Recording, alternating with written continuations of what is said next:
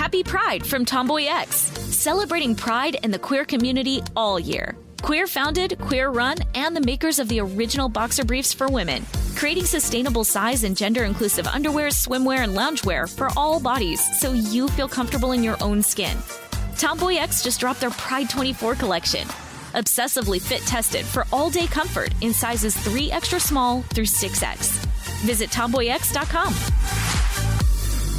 Me. Focus Features presents Back to Black. I want people to hear my voice and just forget their troubles. Experience the music and her story Know this. I ain't no Spice Girl. like never before That's my daughter. That's my Amy.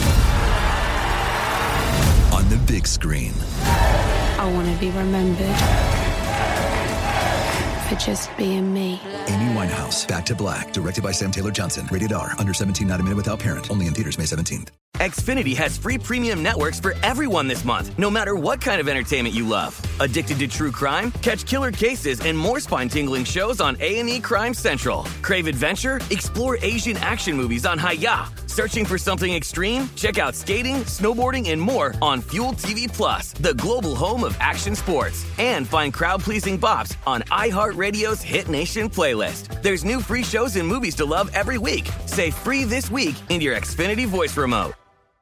You know you've got a comeback in you. When you take the next step, you're going to make it count for your career, for your family, for your life. You can earn a degree you're proud of with Purdue Global. Purdue Global is backed by Purdue University, one of the nation's most respected and innovative public universities. This is your chance. This is your opportunity. This is your comeback. Purdue Global, Purdue's online university for working adults. Start your comeback today at purdueglobal.edu.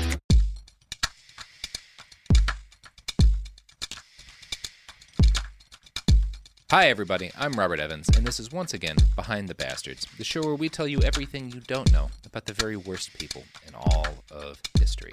Now, uh, this is part two of our episode on the Reagans and the AIDS crisis, uh, and my guest with me, as with on Tuesday, is Andy Beckerman of Couples Therapy. Hey everyone, how you doing? How are you doing, Andy? What's going on? I'm going. So we're recording this right after the first episode. I'm Yes, gonna try yes. to get my energy back. If you listen to the first episode, you can. If there, if you like had a graph of my energy as we hear more and more about just how like I knew. Look, it's not like I didn't know that the Reagans were fucking awful, right? I knew about. uh Look, read Manufacturing Consent. Chomsky and Herman go all into like their fucking shenanigans in Central and South America. We all know about the Iran Contra scandal. We know about how they allowed crack into uh, black communities in the United States that eventually then destroyed those communities. We know they're awful people. But to have like the nitty gritty right in front of you, it just like lit. So the graph of my enthusiasm and it goes from like making jokes to just like these motherfuckers. Yeah, and and so think- it's go it's like a downhill slope of our of of the emotional journey we all went through in that first episode. But I'm gonna look. I'm gonna try to put out the energy for this one. this episode Robert- has a hero, so that's this good. This episode has a hero. It does include a hero. Was there a, a Wolverine comic where he like Yes. fought Uh, fought Reagan? well, he tried to fight the AIDS virus. It did not work out well, but he was he was attempting it. Turns well, out, I don't know. He's got he, super heal. That you know he heals. I don't want to go on this. Yeah, no, journey this is of- not- this is of not a- not a- not a- Wolverine's, uh, healing factor. And the very special X Men issue about all this. I want No. Wolverine and like the what was the crossover where all the they they fought other enemies like Magneto no went idea. and fought Spider Man or something, and Mandarin fought Psylocke.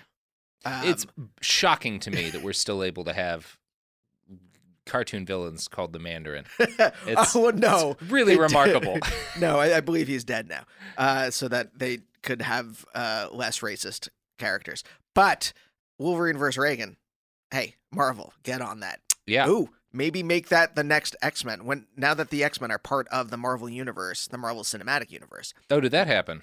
Yes, when when uh, Disney bought. I'm behind on my Marvel news. Oh, Oh, well. my, yeah, you're right. Disney did buy Fox. Don't you read Deadline? Speaking of Fox, Reagan was Uh, a fox in the henhouse well, of the AIDS epidemic. Actually, this does segue nicely into Fox because part of my due diligence for this podcast was reading several defenses of the Reagan administration's reaction to the AIDS crisis. I had to be fair. I wanted to find the best defenses I could for their behavior.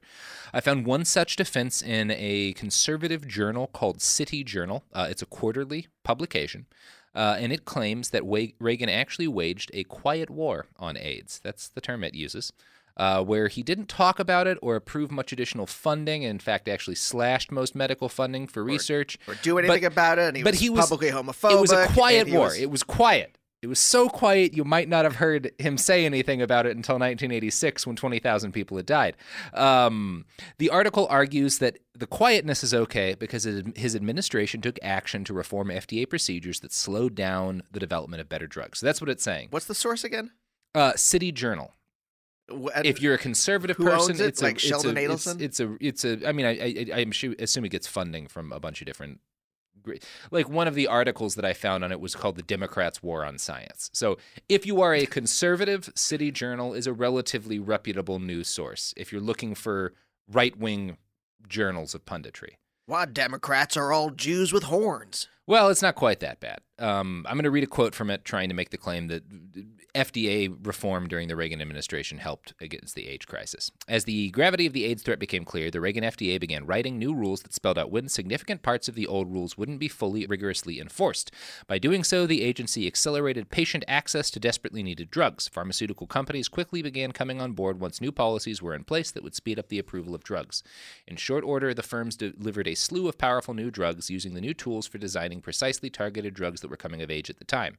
As the National Academy of Sciences later noted, the extraordinarily fast development of drugs that ended up in cocktails now used to control HIV had a, quote, revolutionary effect on modern drug design. Part of this is true. Uh, the research that was done and the meta, like the the fight in order to make effective medicine for AIDS, was a revolutionary moment in the development of pharmaceuticals. What's really debatable is how much Reagan's reforms of the FDA had to do with any of this. Um, now, you can make an argument that some of those reforms might have sped up the process. There are certainly things that were done that made it easier for people to get medicines that weren't officially FDA approved, like Rock, Rock Hudson had to travel to France. You could make that argument. A lot of people would laugh at you for trying to, but you could make that argument. important to be fair um, but it is tough to make a evidence-based case that the reagan administration improved the fda because they actually gutted it and slashed its funding and this is the fun part of being fair because now that i have gone into this is again the best argument i found about how the reagan administration took action and it is you can back it up with strong facts that changes that were made to FDA procedures during the Reagan administration helped certain aspects of things that people suffering. Like that's it made it easier to get drugs that you know hadn't been fully approved yet for a disease that was working at a danger. That's a that's a legitimate achievement of that era. Debatable as to whether or not you want to put it on Reagan or someone, and it's it's a thing that was done that helped some people. Yeah, but they also introduced a bill that if you've ever seen someone's penis in a changing room, like at the gym, then you no longer have access to health care.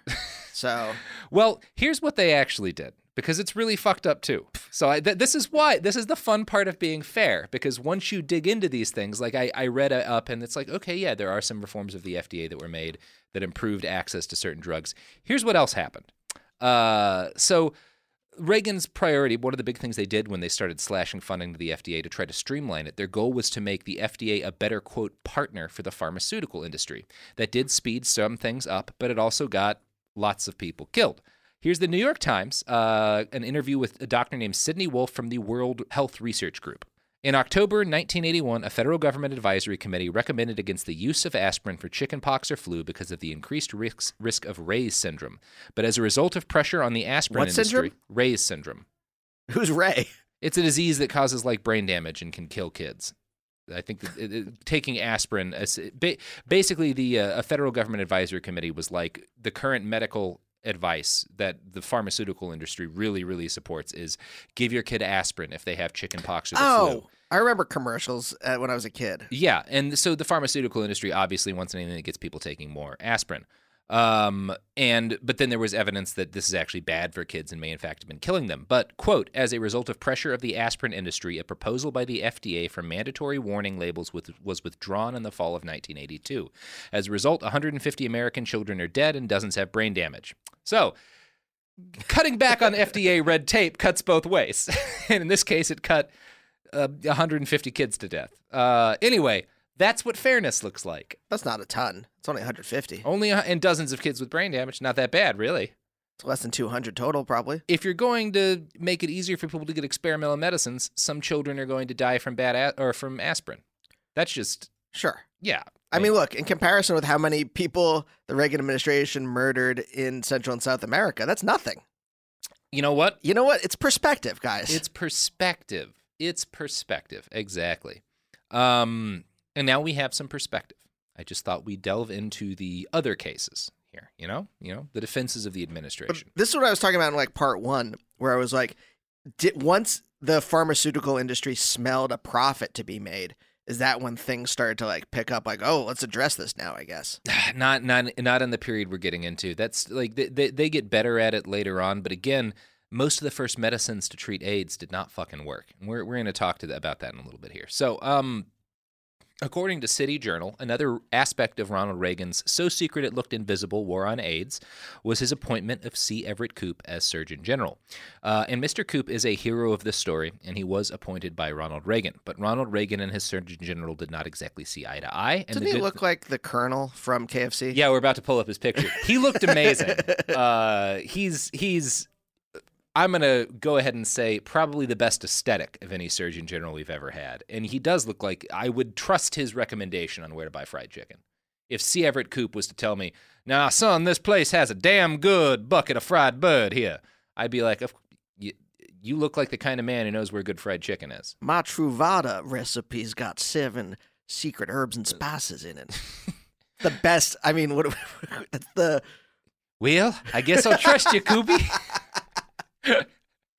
really getting a lot of play out of the Reagan voice jokes. That's that's. If I was The a coop, poop, journalist, scoop, yeah. if I was a journalist at What's the the, time, poop on coop? what's the poop scoop Because on they coop? used, they used to say poop as a scoop because it was funny. Look at this guy. oh yeah, Look at this guy. That's- what a fucking champion.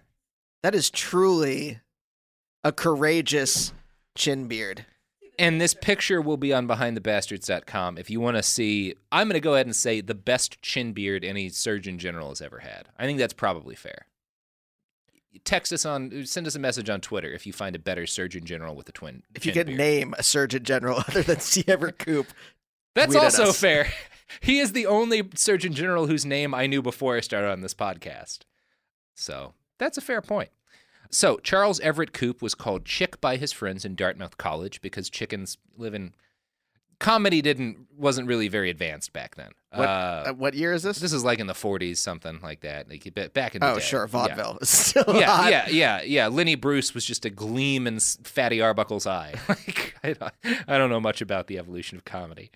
Um, so yeah, uh, Koop was a born again Christian. Um, in 1976, he published "The Right to Live, the Right to Die," which argued against both abortion and euthanasia.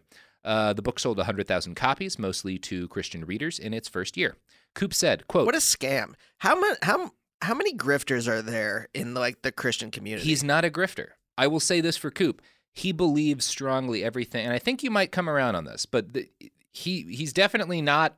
You would think in any sort of reasonable corner right now, but he believes this stuff. Look, I love the beard, love his aesthetic. Mhm. All right, I'm already like thirty percent there. On Yeah. C. Everett. Well, C. Everett Koop wrote this book about you know how as a physician and a Christian he didn't believe abortion should be legal or infan- or, or euthanasia, and in fact he viewed them as basically the same thing. That said, he was also had a brilliant career as a surgeon in a children's hospital in Philadelphia, and he established the United States' first neonatal unit in 1956. Worked there until 1981. So he was a guy with very strong, very right wing, religious, conservative views, but he was also a guy who clearly viewed his North Star as taking care of human beings. And that was the thing that was his main focus in life. and how did that um, clash with his his Christian beliefs? Well, we're about to get into that. Um, so Koop, when he was appointed, many Democrats, including Henry Waxman, spoke out against Koop. Waxman said, quote, Dr. Koop frightens me. He does not have a public health record. He's dogmatically denounced those who disagree with him, and his intemperate views make me wonder about his and the administration's judgment. Uh, here's a quote from the book After the Wrath of God. Titled Doctor Unqualified, the New York Times editorial board lauded Koop's work as a pediatric surgeon, but underscored his lack of public health experience. Past surgeon generals, almost without exception, the article continued, have possessed experience specifically within the field of public health. That Koop had shown no evidence of such experience, along with the fact that he technically was older than the legally permitted age to assume the position, suggested that the Reagan administration's interest in Koop had, been, had to be found elsewhere. Quote, that elsewhere may be his anti abortion crusade, the Times concluded with its hope that Congress would reject the appointment, for not to do so would, quote, be an affront to both the public health profession and the public. So again, at the start of this, it seems like Koop is the perfect guy to not make a fuss while tens of thousands of gay people die, right? Seems like the worst case scenario for a surgeon general in an already conservative administration. So he's like, who's the guy that's on the Supreme Court that they thought was a conservative, but then is actually more moderate? Kennedy. Yeah, yeah, yeah. So he's like that. Like they, they're like, this guy's gonna hate everyone. He's to hate hate all the right people. Let's make him the Surgeon General. Um, but no, in fact, that's actually not what happened. Uh, Koop monitored CDC reports uh, in the response of public health services from the sidelines during the first several years of the AIDS crisis. Uh, despite his like, his job was essentially to inform inform the American people about diseases, about what was happening. Uh, and so he wanted to make a statement earlier in the AIDS crisis once it was confirmed confirmed in 1982 but he says he was, quote, completely cut off from AIDS by other people in the administration. Uh, he blames interdepartmental politics from blocking him from any of the few conversations that the Reagan administration had about AIDS during the early 1980s. According to Koop, the reason for this was that his involvement would have implicated the Reagan administration in basically caring about gay people. Koop says that because AIDS was seen as a gay disease, the pre- president's advisors, quote, took the stand they are only getting what they justly deserve. Now, Assistant Secretary for Health Edward Brandt, Koop's boss, told him that he was not allowed to speak publicly about AIDS during the epidemic. In 1983, when Brandt created an executive task force on AIDS, Koop was not invited. By 1985, he'd started to get pissed about this. Koop thought it was outrageous that thousands of people had died and the Surgeon General had said nothing. Now, there were people agitating that Koop should be allowed to talk about the AIDS crisis. They were conservative Christians who sent anonymous telegrams to the Health and Human Services Secretary asking that Koop be, quote, unmuzzled, because they thought he was going to speak out against protecting gay civil rights. They expected him to endorse the kind of anti gay public health measures, like shutting down bathhouses, that other Reagan administration officials endorsed. Finally, in 1985, Koop was made a member of the AIDS task force, and that winter he was ordered to prepare a report on the AIDS epidemic. Koop knew from the start that he was it was going to be a hard to write an unbiased report about AIDS. He recalled in his autobiography, quote, a large proportion of the president's constituency was anti-homosexual, anti-drug abuse, anti-promiscuity, and anti-sex education. These people would not respond well to some of the things that have to be said in a health report on AIDS. So Koop is realizes immediately if I'm going to address AIDS, I have to talk about condoms. I have to talk about the ways in which gay people are having sex that makes it more likely for this to spread. I have to talk about sexual health to the entire American people, which is basically the kryptonite of a Republican in the 1980s, 90s. To, to, it's not not a, not an easy sell today. Koop, I gotta talk about condoms. Yeah. I gotta talk about biscuits. I gotta talk about mashed taters and gravy. I gotta talk about sex ed. it's weird that this is the guy who realizes I have to instruct America about safe sex. But this is the guy who realized that he had to instruct America about safe sex, and that's exactly what he did. That's the that may be like the last time that a Republican was overwhelmed by the feeling that this that this is going to spiral out of control if we don't address it Yeah, and did something. and did something. and did something. And Koop fucking did something. Um, on October 22nd, 1986, with more than 16,000 Americans dead from AIDS, Surgeon General C. Everett Koop released the Surgeon General's Report on Acquired Immune Deficiency Syndrome. Here's a description of it from After the Wrath of God. It presented the best medical information available to date about HIV and AIDS and sought to alleviate the fears of the American people. The 36 page report called Americans to fight the epidemic as a unified group rather than condemning certain populations disproportionately affected by the disease, who some felt deserved the illness. By saying this, Koop attempted to move the rhetoric of the AIDS epidemic beyond its association with homosexuality and drug use, away from the idea that it was the just desserts for immoral behavior. As he noted, we're fighting a disease, not people. Could you imagine at at any time in your life thinking a population just deserves something for Yes. I, I- mean, look, I I think uh, that uh, sociopaths deserve uh, to be uh, excommunicated from civil society, I think but that's because they have proven themselves to be destructive to Well- the general social fabric. I think the behavior Koop is fighting against is a behavior you see on every side of the aisle in different things. Right now, among the left, there is a strong chunk of the American left that believes Bashar al Assad is a basically good guy. The gassings of his people are part of a propaganda campaign. Wait, sorry, who on the left believes that he's a good Uh, guy? t- talk to me with a red rose avatar on Twitter and talk about the gassing of people. Like I, I've met some of these people. Like it, there's like uh, uh, tankies in the United Kingdom, which like the term started because the Soviet Union essentially invaded like countries in its dominion who were trying to like agitate for more independence and civil rights outside of the USSR. And so like these British socialists were like, no, it's good that the USSR is crushing resistance with tanks. And those people, there's a strong strain of that in the left who believes that Bashar al Assad, like the campaign against him, is part of like a NATO conspiracy to try to oust this guy to get Syria's oil. There's also the same thing with Ukraine, where people will write off the Maidan revolution in Ukraine as they're all neo Nazis. They're neo Nazis fighting against the Russians there. And the Ukrainian government is a Nazi government because there are neo Nazis in Ukraine. Like it's it is it is very easy for people on and it's the same thing you see on the right with like well everybody in fucking Iran is a religious extremist who hates America or whatever. Everybody finds it easy when you're separated enough from a group of people that have complex interests, some of which run counter to your own. Anybody can be convinced to condemn a group of people. It just depends on how far away they are. But like I'm saying, let's condemn people who don't have empathy for others. I I think that would be great. Um, but they We'll give them Galt's Gulch. We'll give them an island of their own. So if you don't have empathy, look, I'm saying we create a test, and then for people who to to see whether they have empathy or not. And then if you don't, then we put you on a little island, and you get to live the rest of your life there. You can do what you want. We call it Galt's Gulch, and they'll all be like, you know, they'll all they'll all be erect from living in their Ayn Rand. Oh, I thought you were describing New Hampshire. but no guns. They don't get guns, so it's not like oh, they're New not going to be happy. Yeah. They're not going to be happy with that. or may- maybe guns with blanks. Yeah, that might do the trick. Make it like Westworld. but uh yeah. So Koop is doing the right thing here. Uh this that's 1986. Hanging Uh, with Doctor Koop. hanging with Dr. Koop, the surprisingly woke Dr. Koop. Uh despite Oh, that- everything else about his life. Hey, write that movie. Yeah, yeah, there you go. Uh, so we're going to get into some more things Koop proposed, and we're going to get into the right wing backlash against his idea of talking about the concept of condoms uh, and how controversial that wound up being. But first, ads.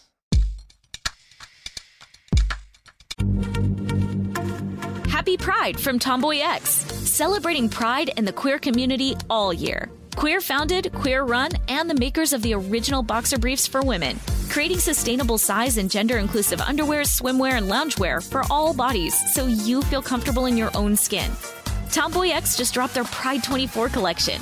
Obsessively fit tested for all day comfort in sizes 3 extra small through 6X. Visit tomboyx.com. My favorite spring cleaning takeaway is the post clean clarity you get. Wow, how have I been living like this? It's kind of like when you find out you've been paying a fortune for wireless, when Mint Mobile has phone plans for 15 bucks a month when you purchase a 3-month plan. Wow, how have I been affording this? It's time to switch to Mint Mobile and get unlimited talk, text, and data for 15 bucks a month. Say bye-bye to your overpriced wireless plans, jaw-dropping monthly bills, and unexpected overages. Mint Mobile is here to rescue you with premium wireless plans starting at 15 bucks a month. All plans come with high-speed data and unlimited talk and text delivered on the nation's largest 5G network. Use your own phone with any Mint Mobile plan and bring your phone number along with all your existing contacts. To get this new customer offer and your new 3-month unlimited wireless plan for just 15 bucks a month, go to mintmobile.com/behind. That's mintmobile.com/behind. Cut your wireless bill to 15 bucks a month at mintmobile.com slash behind. $45 upfront payment required, equivalent to $15 a month. New customers on first 3-month plan only. Speed slower above 40 gigabytes on unlimited plan. Additional taxes, fees and restrictions apply. See Mint Mobile for details. Xfinity has free premium networks for everyone this month, no matter what kind of entertainment you love. Addicted to true crime? Catch killer cases and more spine-tingling shows on A&E Crime Central. Crave adventure? Explore Asian action movies on Hayya. Searching for something extreme? Check out skating, snowboarding, and more on Fuel TV Plus, the global home of action sports. And find crowd-pleasing bops on iHeartRadio's Hit Nation playlist. There's new free shows and movies to love every week. Say free this week in your Xfinity voice remote. Focus Features presents Back to Black. I want people to hear my voice and just forget their troubles. Experience the music and her story Know this. I ain't no Spice Girl. like never before That's my daughter. That's my Amy. on the big screen. I want to be remembered for just being me. Amy Winehouse, Back to Black, directed by Sam Taylor Johnson. Rated R, under 17, not a minute without parent. Only in theaters May 17th. And we're back. We're back and we're talking about C. Everett Koop. He's just released his 1986 report on AIDS. Koop's report opposed mandatory HIV testing and quarantines for those infected. He said that it wouldn't work. Uh, both of those were ideas, though, that conservative politicians close to the Reagan administration had suggested. Uh, Koop did more than just shoot down some of the GOP's favorite gut reactions to the crisis. He also called for a nationwide sex ed campaign that would teach, among other things, how to use condoms. He advised that this education should start at the lowest grade possible and be worked into normal health and hygiene education. Quote, there is no doubt now that we need sex ed in schools and that it include information on heterosexual and homosexual relationships. The threat of AIDS should be sufficient to permit a sex education curriculum with a heavy emphasis on prevention of AIDS and other sexually transmitted diseases. From first grade on, I got a condom a day in school. Wow, that's a weird had to- that's a weird school. That might be too many condoms for a first grader. I don't know. I mean, Had a lot of good water balloon fights. you, save them up. If you, if you saved up enough, you could trade them in for prizes. You get five condoms for one dental dam or something. You get well, no, you could get like baseball cards or Marvel cards at the time. I, I'm going to say it again. That's a weird school, Anyway, the Yeah. point is, I have a lot of X Men cards, but not a lot parents' of condoms. No, Ah, well, that's a shame. They get better with age. that's what I've heard. Yeah, yeah. I've heard. Oh, vintage condoms. I get all my condoms on eBay, and you know, make sure that they're from.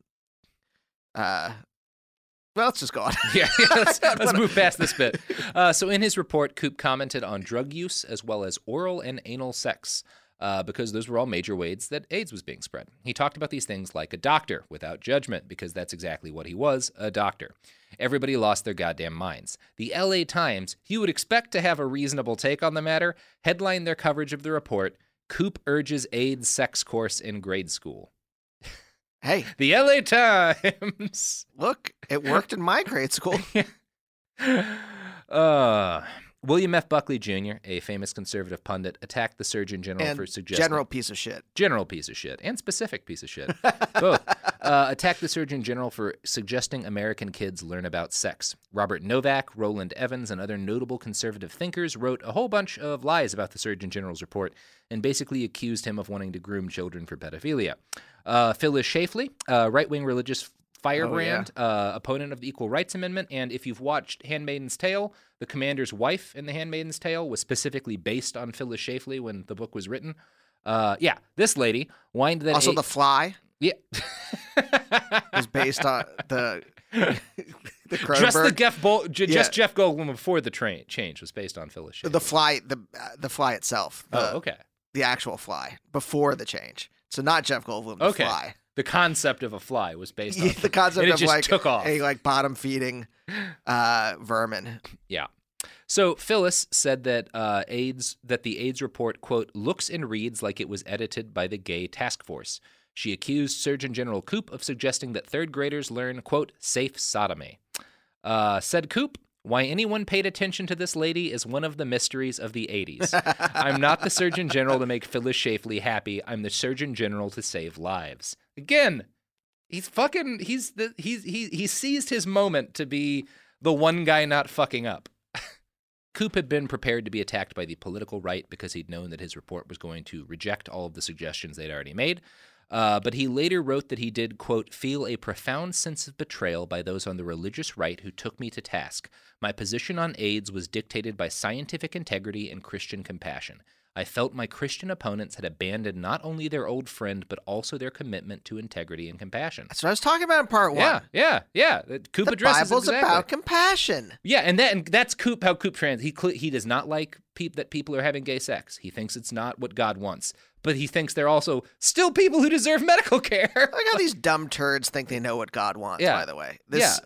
It, I mean, look, I don't believe in God, but like, it's supposedly this being Unknowable force. this unknowable force that uh, created all all things, and uh, and some turd, you know, in a frock is just like I can translate what Yeah. this creature.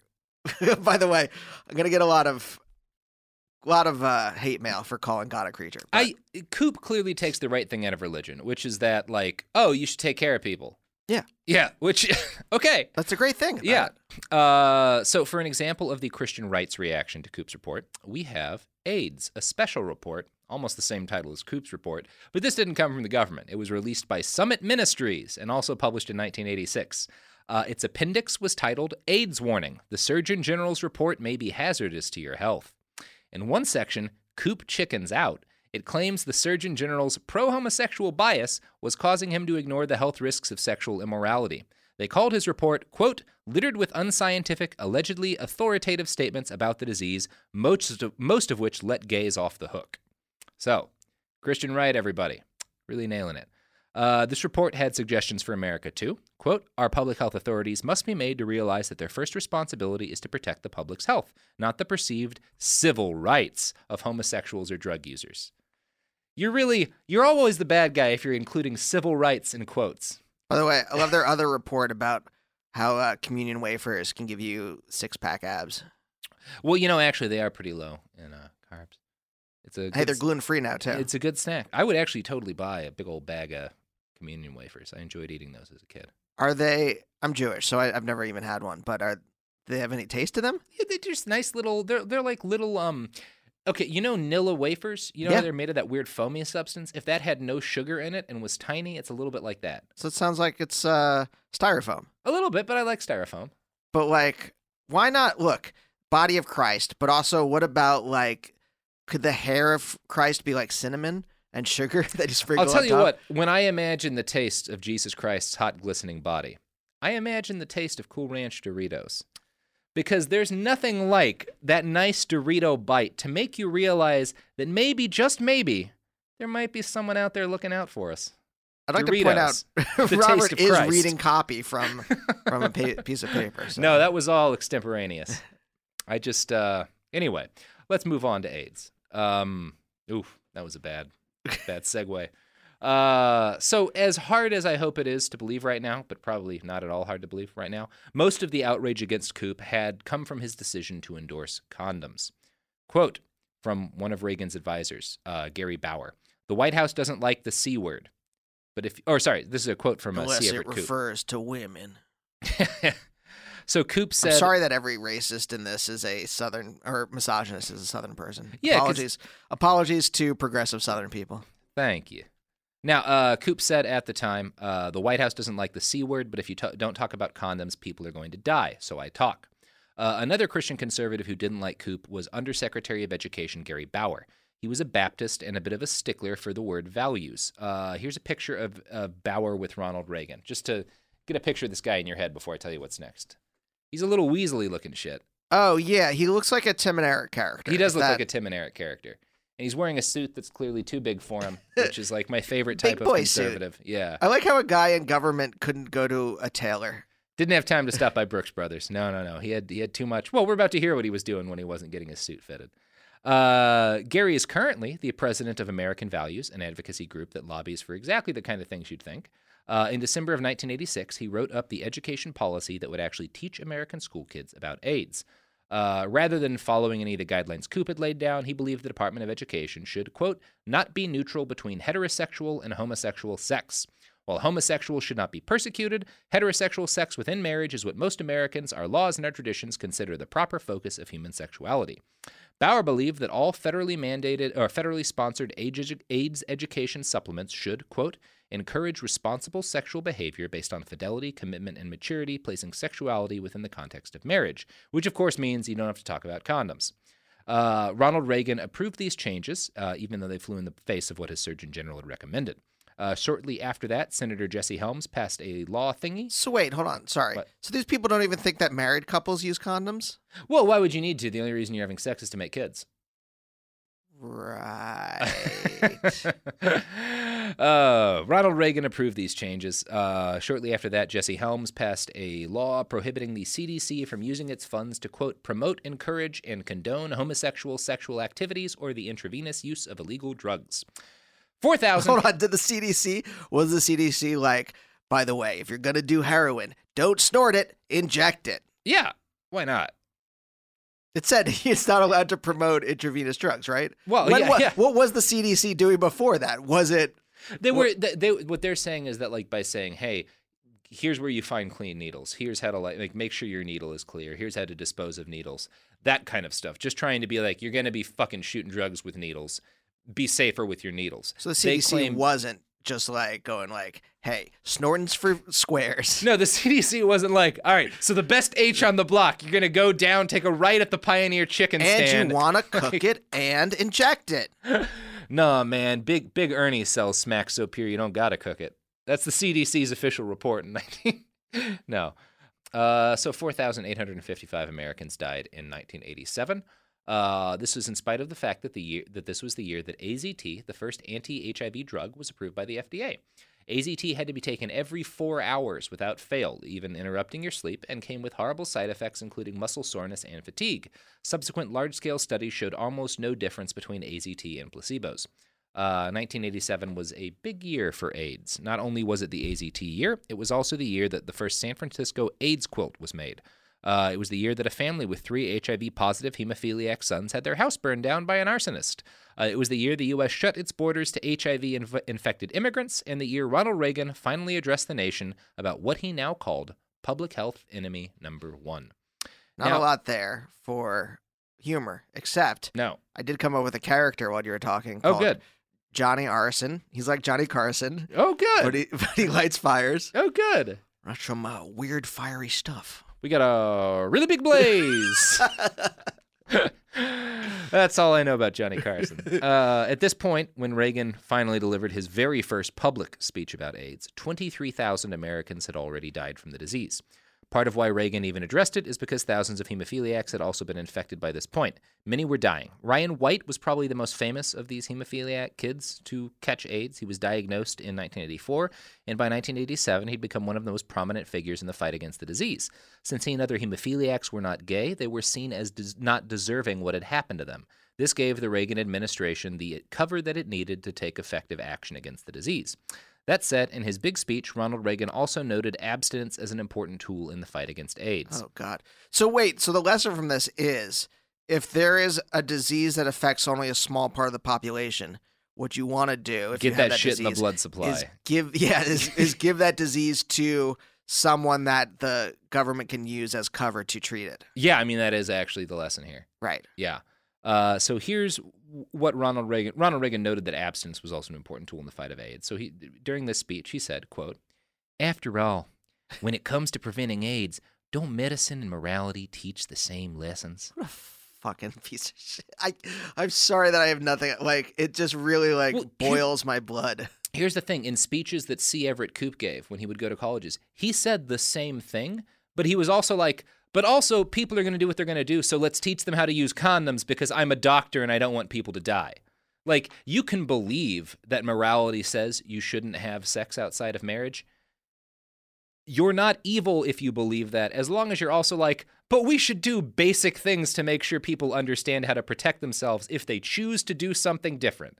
Koop was able to make that kind of leap in his own mind, even though he didn't approve of it, and make a note of what was necessary. Reagan was not able to make that leap, or maybe he was, and he was just a political coward. I don't know. We'll talk about that a little So bit. So Koop is king. Koop is king. He, he he's he's he's not King- perfect. King You'll find Koopa criticisms. is what we're saying. Yeah, you'll find criticisms of Koop that are valid, but he's trying. He's clearly doesn't want people to die and takes it seriously. which is something more than anybody else has done. Um, so in 1988, 4,855 more Americans died. With the death toll nearing 30,000, C. Everett Koop believed that the government could and should do more. So he put together a pamphlet called Understanding AIDS that provided frank descriptions of anal and oral sex as well as fact based discussions of contraception. It was the sort of thing that various grassroots groups across the country had already started distributing, particularly in coastal cities with a large gay population. But Koop was the Surgeon General, and he had a little bit more power than these people. Koop had this one pamphlet mailed out to almost every home in America. 107 million families received a copy of Understanding AIDS. It was the original AOL disc. Yeah, yeah, it was. It was like the first thing distributed on that wide, uh, uh, a fucking, like you're joking, but like that. That is like it was at the time the largest mass mailing in American history. Um, and it's like pictures of like how gay sex works and how condoms work and So, stuff. yeah, so it was how you got online originally. Yeah, well, it's a line. Because like laying pipe, you know what? You it, someone will get that. Descriptions of gay sexual practices, often sensationalized, had never before reached so large an audience, and now the Surgeon General pressed Americans to learn even more about sex through his education campaign, which included promoting abstinence and monogamy, but also maintained the importance of using condoms. If the sexual revolution of the 1960s and 70s had not yet reached every small town and rural outpost in the heartland, Koop's pamphlet did. So, not only is he giving out information on gay sex, this is the first, he's forcing effective sex ed on families in rural America. Well, how did look how in Texas? How did you grow up? I I had like such a fear of AIDS that it was like terrifying. Mhm. The idea of sex was terrifying as a kid. I didn't really understand much about what it was, to be honest. I don't remember. I'm sure there were conversations. I know I remember a couple of talks at school about it, but I think I was late enough that most of the panic over AIDS had kind of faded by that point.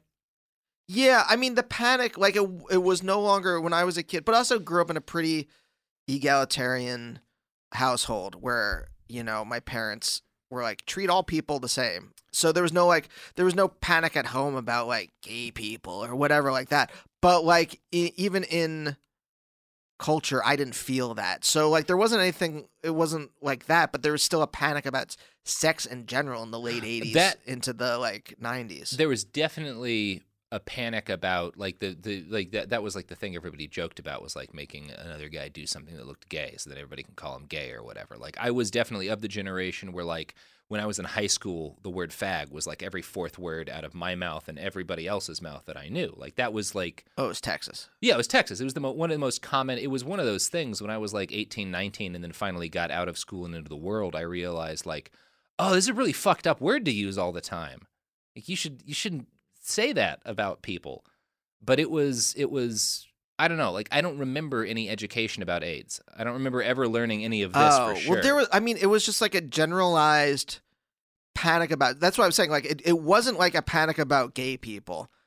Again, Yeah, I I, I wonder if that's because I grew up in like a household where everyone was treated the same, ex- unless you were a piece of shit. Like that's where my parents were like, you know, this. uh you, you know, they sat me down at some point and they're like, "Don't use gay." Like, you know, gay was slang at the Yeah. time for like that was dumb, and they're like, "Don't use that because there are gay people that we know and you know, and they're uh, that's hurts their feelings. And don't use these certain words. You can use the word fuck and the word shit. Don't use it around the rabbi or whatever. Like there's certain context, but there's like forbidden words where like these hurt people's feelings. There was um swear words that you could use and that and so the thing was like it went from being a th- uh, uh, like a panic about gay people to a panic about sex at some point I, I think it became like when I remember it because I was in you know I was born in '88, so I was I was not Oh, was conscious already, during like, the eight. '80s. i was already eight years old Um, yeah, so like I when what I remember was more of a generalized panic about things that weren't heteronormative.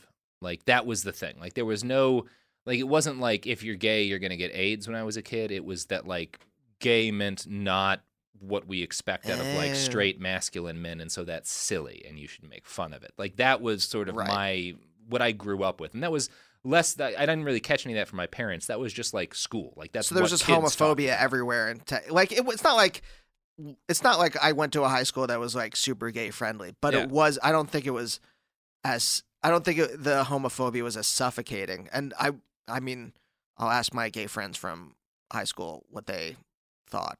Yeah, I certainly had I had one gay friend when I was in high school that I met when I was a senior. He came out to me when I was a senior in high school, and that was the first gay person that I knew. Um, so it was definitely like not, you know, it, it was it was not a. But but we were also we were also past enough the AIDS epidemic that like the only thing I remember in school about AIDS was them really driving home to us that you can't get it from the water fountains. Like that was Uh-huh. the biggest part. That's the that's the thing that stuck in my mind about my high school age Yeah. education. But I was I wonder now if that's Texas versus Pennsylvania. If that's uh, I yeah I south of the Mason Dixon line, it was like still full of homophobia into the 90s, and north of the Mason Dixon line, it turned into like a sex paranoia in general thing. I, I certainly can't. I, I would I would describe a lot of what I encountered as a sex paranoia in general thing, but I, I, I couldn't tell you what it was like outside of Texas because I only grew up in the one spot. Um, but I will tell you what this pamphlet Koop sent out looked like. Uh, this is the front. Why don't you check out? I, I find a little bit of humor in the last question listed on the front of the pamphlet. It says understanding AIDS, and uh, there's a bunch of pictures of people. Mhm. Uh, it's very multiculti, and it says, "What do you really know about AIDS? Are you at risk?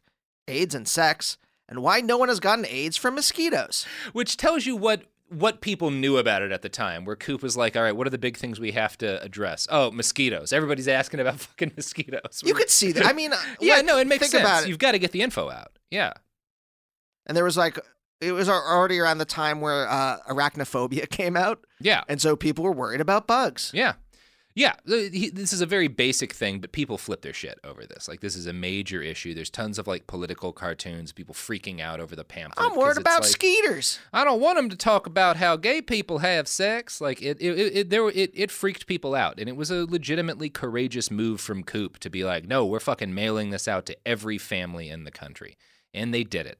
Uh, it took way longer than you'd have hoped, but it happened. And in 1988, this fucking thing gets out, and finally people start to get forced on them some practical sexual education.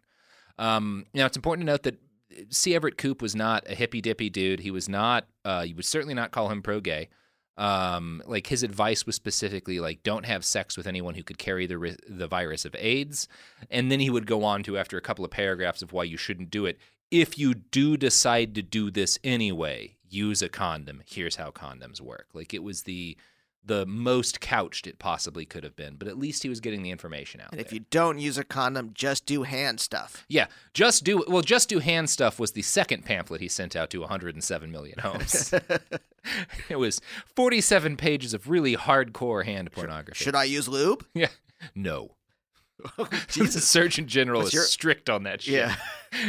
he the is a- Bible doesn't say nothing about Now, lubricants. The only lubricant you're gonna need is a single page from the King James Bible, and you're Is- gonna wrap that around yourself the like a blood sheath. of Christ is the only lube you need. Oh boy.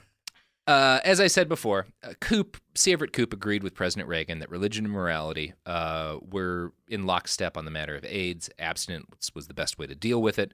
But he also was like, let's fucking teach people about condoms and stuff. Let's so fucking teach dying. people about fucking. Yeah, let's fucking teach people about fucking. That was C. Everett Koop, the man who taught America to fuck. Uh, another great name for his uh, biopic. On January 20th, 1989, Ronald Reagan left office. More than, more than 14,000 Americans died from AIDS that year. Another 18,000 died in 1990. One of these was Ryan White. Uh, the president wrote him a public letter, which was more than Rock Hudson got. Here's a quote from a writer with the New Yorker who actually knew Ryan. Reagan wrote a letter that, letter that ended with the words, Ryan, my dear young friend, we will see you again. But that letter really just shows the limits of Reagan's sympathy. Ryan White was an absolutely delightful Indiana schoolboy, so he was an innocent AIDS victim, unlike the gay men Reagan did not like to mention. It is no coincidence that Reagan would feel comfortable signaling, singling White out to honor, nor is it a chance that the single biggest piece of HIV legislation ever enacted in the United States is called the Ryan White Act. I should note before we end that Rock Hudson was not the only friend of the Reagans to die of AIDS. Uh, Ronald Reagan's good buddy Roy Cohn died of AIDS in 1986. He was apparently furious when, during treatment, his doctor repeatedly insisted that he stay abstinent, and that that was most of the advice that Cohn was able to get. Uh, the Reagans did send Cohn a letter before he died, but neither showed up at his funeral. He was buried in a tie with Ronald Reagan's name on it. The AIDS epidemic continued to kill. More than half a million Americans had died by 2002, 11 years before Ronald Reagan's daughter would claim that her dad had supported gay marriage, because in 2013, that's exactly what Reagan's daughter said, that she thinks her dad would have backed What's her gay name, Patty? marriage. Yeah, I think it was Patty. stretch. I will say she might be right because in 2013, Reagan wouldn't have had to pay a political price for supporting gay marriage. And I think that really was most of what it was for him. He would have been fine if he thought in 1982, you know, jumping on AIDS and like increasing funding to it would have won him election in 84, he would have done it. I don't think he had a moral issue with this. I think he was just a coward. Well, that's a moral issue. Well, I don't think I don't think no, that is a moral issue, but that's not he, he didn't have a moral issue with treating gay people of AIDS. He himself was a coward, and that was a right. moral issue. That He had a deeper failing Yeah. Than homophobia. which I think is important to note because I think people look at and they're like, "Oh, Reagan was homophobic," and I'm like, "Well, it's actually scarier if he was not homophobic for the time, but just too much of a coward to do anything because it was bad politically because all these people who supported him thought that gay people were monsters." And I do think that's probably closer to the real story, which is scarier. I mean, well, do we know like when he really started to get dementia? I mean, there's a lot of debate around that. Some people are going to say most of his second term, he was starting to like, he was definitely not at 100% from like 84, 85 on, but I, I don't really know. But are there any like I mean, we all think that like something's wrong with Trump because like he says insane things and can't talk and uh, is in general just a mush-brained freak.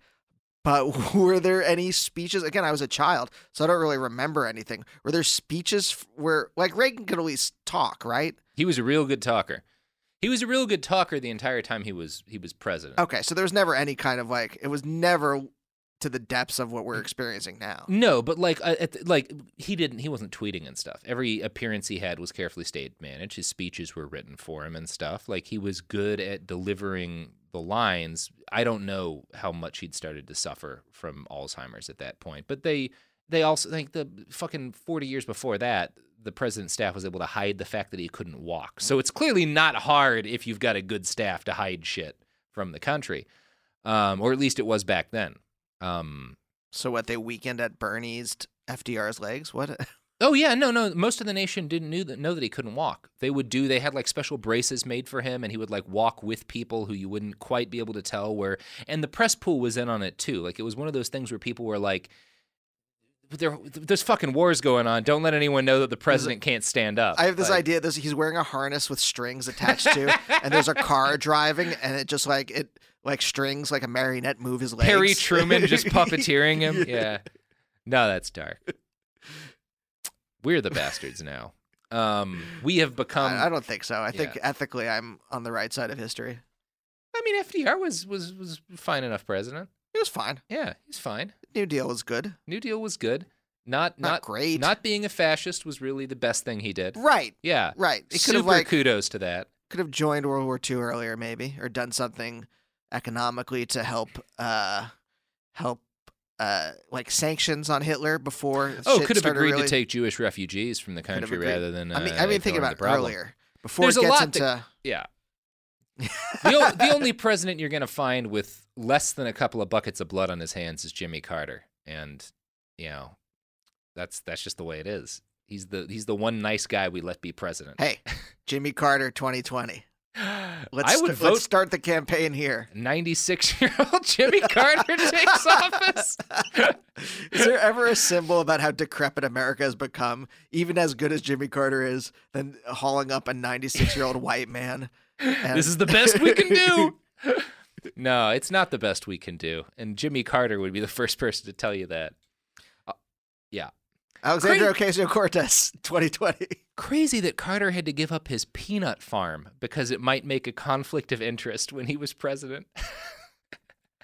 What if you're nicer t- uh, for, with peanut subsidies? Yeah. No, no. Now the president owns a hotel that foreign dignitaries stay at, but it's fine. No, we, we've gotten off the subject of the bastards of today, and you know, we were talking about other bastards. So, so many bastards and so many people behind them. I will tell you. Are, I will ask you: Are you converted to my way of thinking, which is that Reagan himself was probably less homophobic than most people of his age at the time? uh, and was acting the way he did and ignoring the crisis because of political expediency rather than because of homophobia. Well- That's my my my take. Here's the thing: I'm a pragmatist, and I, if there's no difference in practice, then there's no difference in the philosophy behind the practice.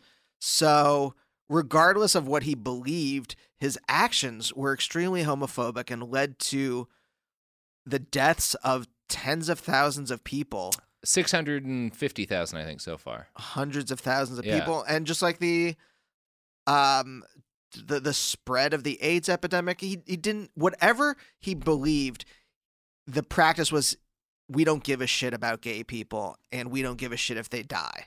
And that to me is unforgivable. I don't care what he I don't care if like him and Nancy were both secretly gay and they're like, "Well, we can't if we say anything, you know, uh people are going to uh find out our secret or whatever." I find it unconscionable. I no matter what. Oh, it's certainly unconscionable no matter what. I will say one of the things that's interesting to me about this from a moral point of view is that I think you have, with Reagan, you have a guy who I think in his social life did not act like a homophobe because a number of gay people were very close with the Reagans. Nancy and Ronald, both in their social life, were clearly capable of not being judgmental assholes to their friends who were gay. C. Everett Koop, I doubt, ever had a gay friend. He was definitely a guy who was homophobic in terms of he thought it was wrong for gay people to have sex. I think what we have in the two of them is you have one man who's homophobic, one man who's not particularly homophobic, but is all he cares about is politics and his his career and advancing.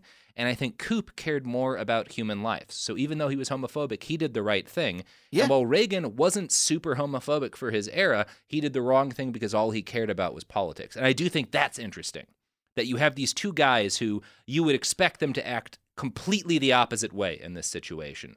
But instead, the guy who has this very strong religious condemnation for his whole life against homosexuality does the right thing. And the guy who has a bunch of gay friends does the wrong thing because it's the politically expedient thing. I think that's interesting. Yeah.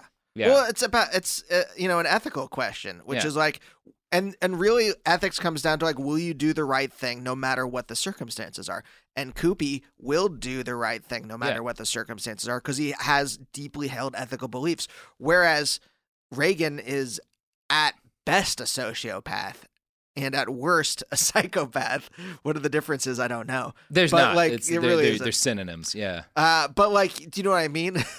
It- there's there's not there is no deeply held ethical belief besides a kind of like instrumental whatever will help me advance, and that's not ethics. That is, you know, that's the gnashing teeth of uh, under the bed creatures. Well, I agree with you, Andy. Do you want to plug your pluggables?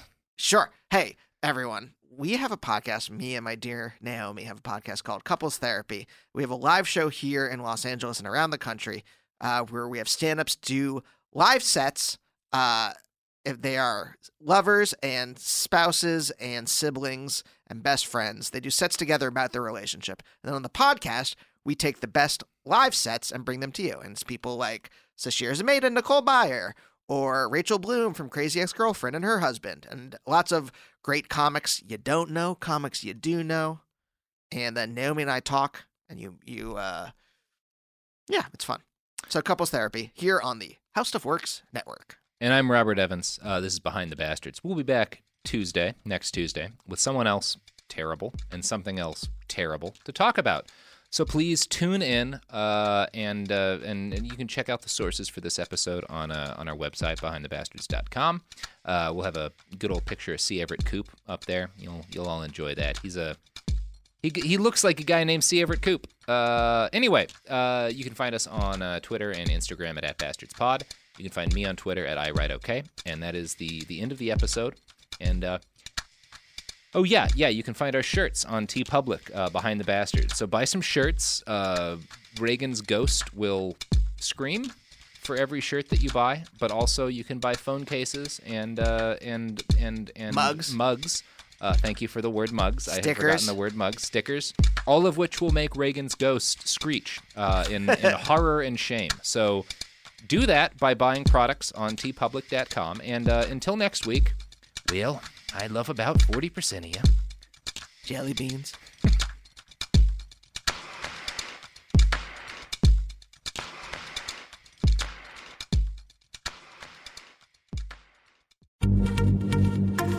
Happy Pride from Tomboy X, celebrating pride and the queer community all year. Queer founded, queer run, and the makers of the original boxer briefs for women – creating sustainable size and gender inclusive underwear, swimwear, and loungewear for all bodies so you feel comfortable in your own skin. Tomboy X just dropped their Pride 24 collection. Obsessively fit tested for all day comfort in sizes 3 extra small through 6X. Visit tomboyx.com. Xfinity has free premium networks for everyone this month, no matter what kind of entertainment you love. Addicted to true crime? Catch killer cases and more spine-tingling shows on A&E Crime Central. Crave adventure? Explore Asian action movies on Hayya. Searching for something extreme? Check out skating, snowboarding, and more on Fuel TV Plus, the global home of action sports. And find crowd-pleasing bops on iHeartRadio's Hit Nation playlist. There's new free shows and movies to love every week. Say free this week in your Xfinity voice remote. This show is sponsored by BetterHelp. It's a simple truth. No matter who you are, mental health challenges can affect you, and how you manage them can make all the difference. That's why everyone should have access to mental health support that meets them where they are and helps them get through. BetterHelp provides online therapy on your schedule. It's flexible, simple to use, and more affordable than in person therapy. Connect with a licensed therapist selected just for you. Learn more at betterhelp.com. That's betterhelp.com. Become a part of the fast growing health and wellness industry with an education from Trinity School of Natural Health. Trinity graduates can empower their communities through natural health principles and techniques, whether they go into practice to guide others toward their wellness goals or open a store to sell their favorite health products. Trinity grads are equipped to change lives. With 19 online programs and flexibility to fit your busy schedule, including the popular Certified Natural Health Professional, you can get the training that helps you turn your passion into a career. And here's the best part you can earn the certification in less than a year. From herbology to naturopathy and health coaching, Trinity allows you to make a meaningful difference by helping others live healthier, happier lives. Don't wait any longer to pursue your passion for natural health. Enroll today at trinityschool.org. That's trinityschool.org.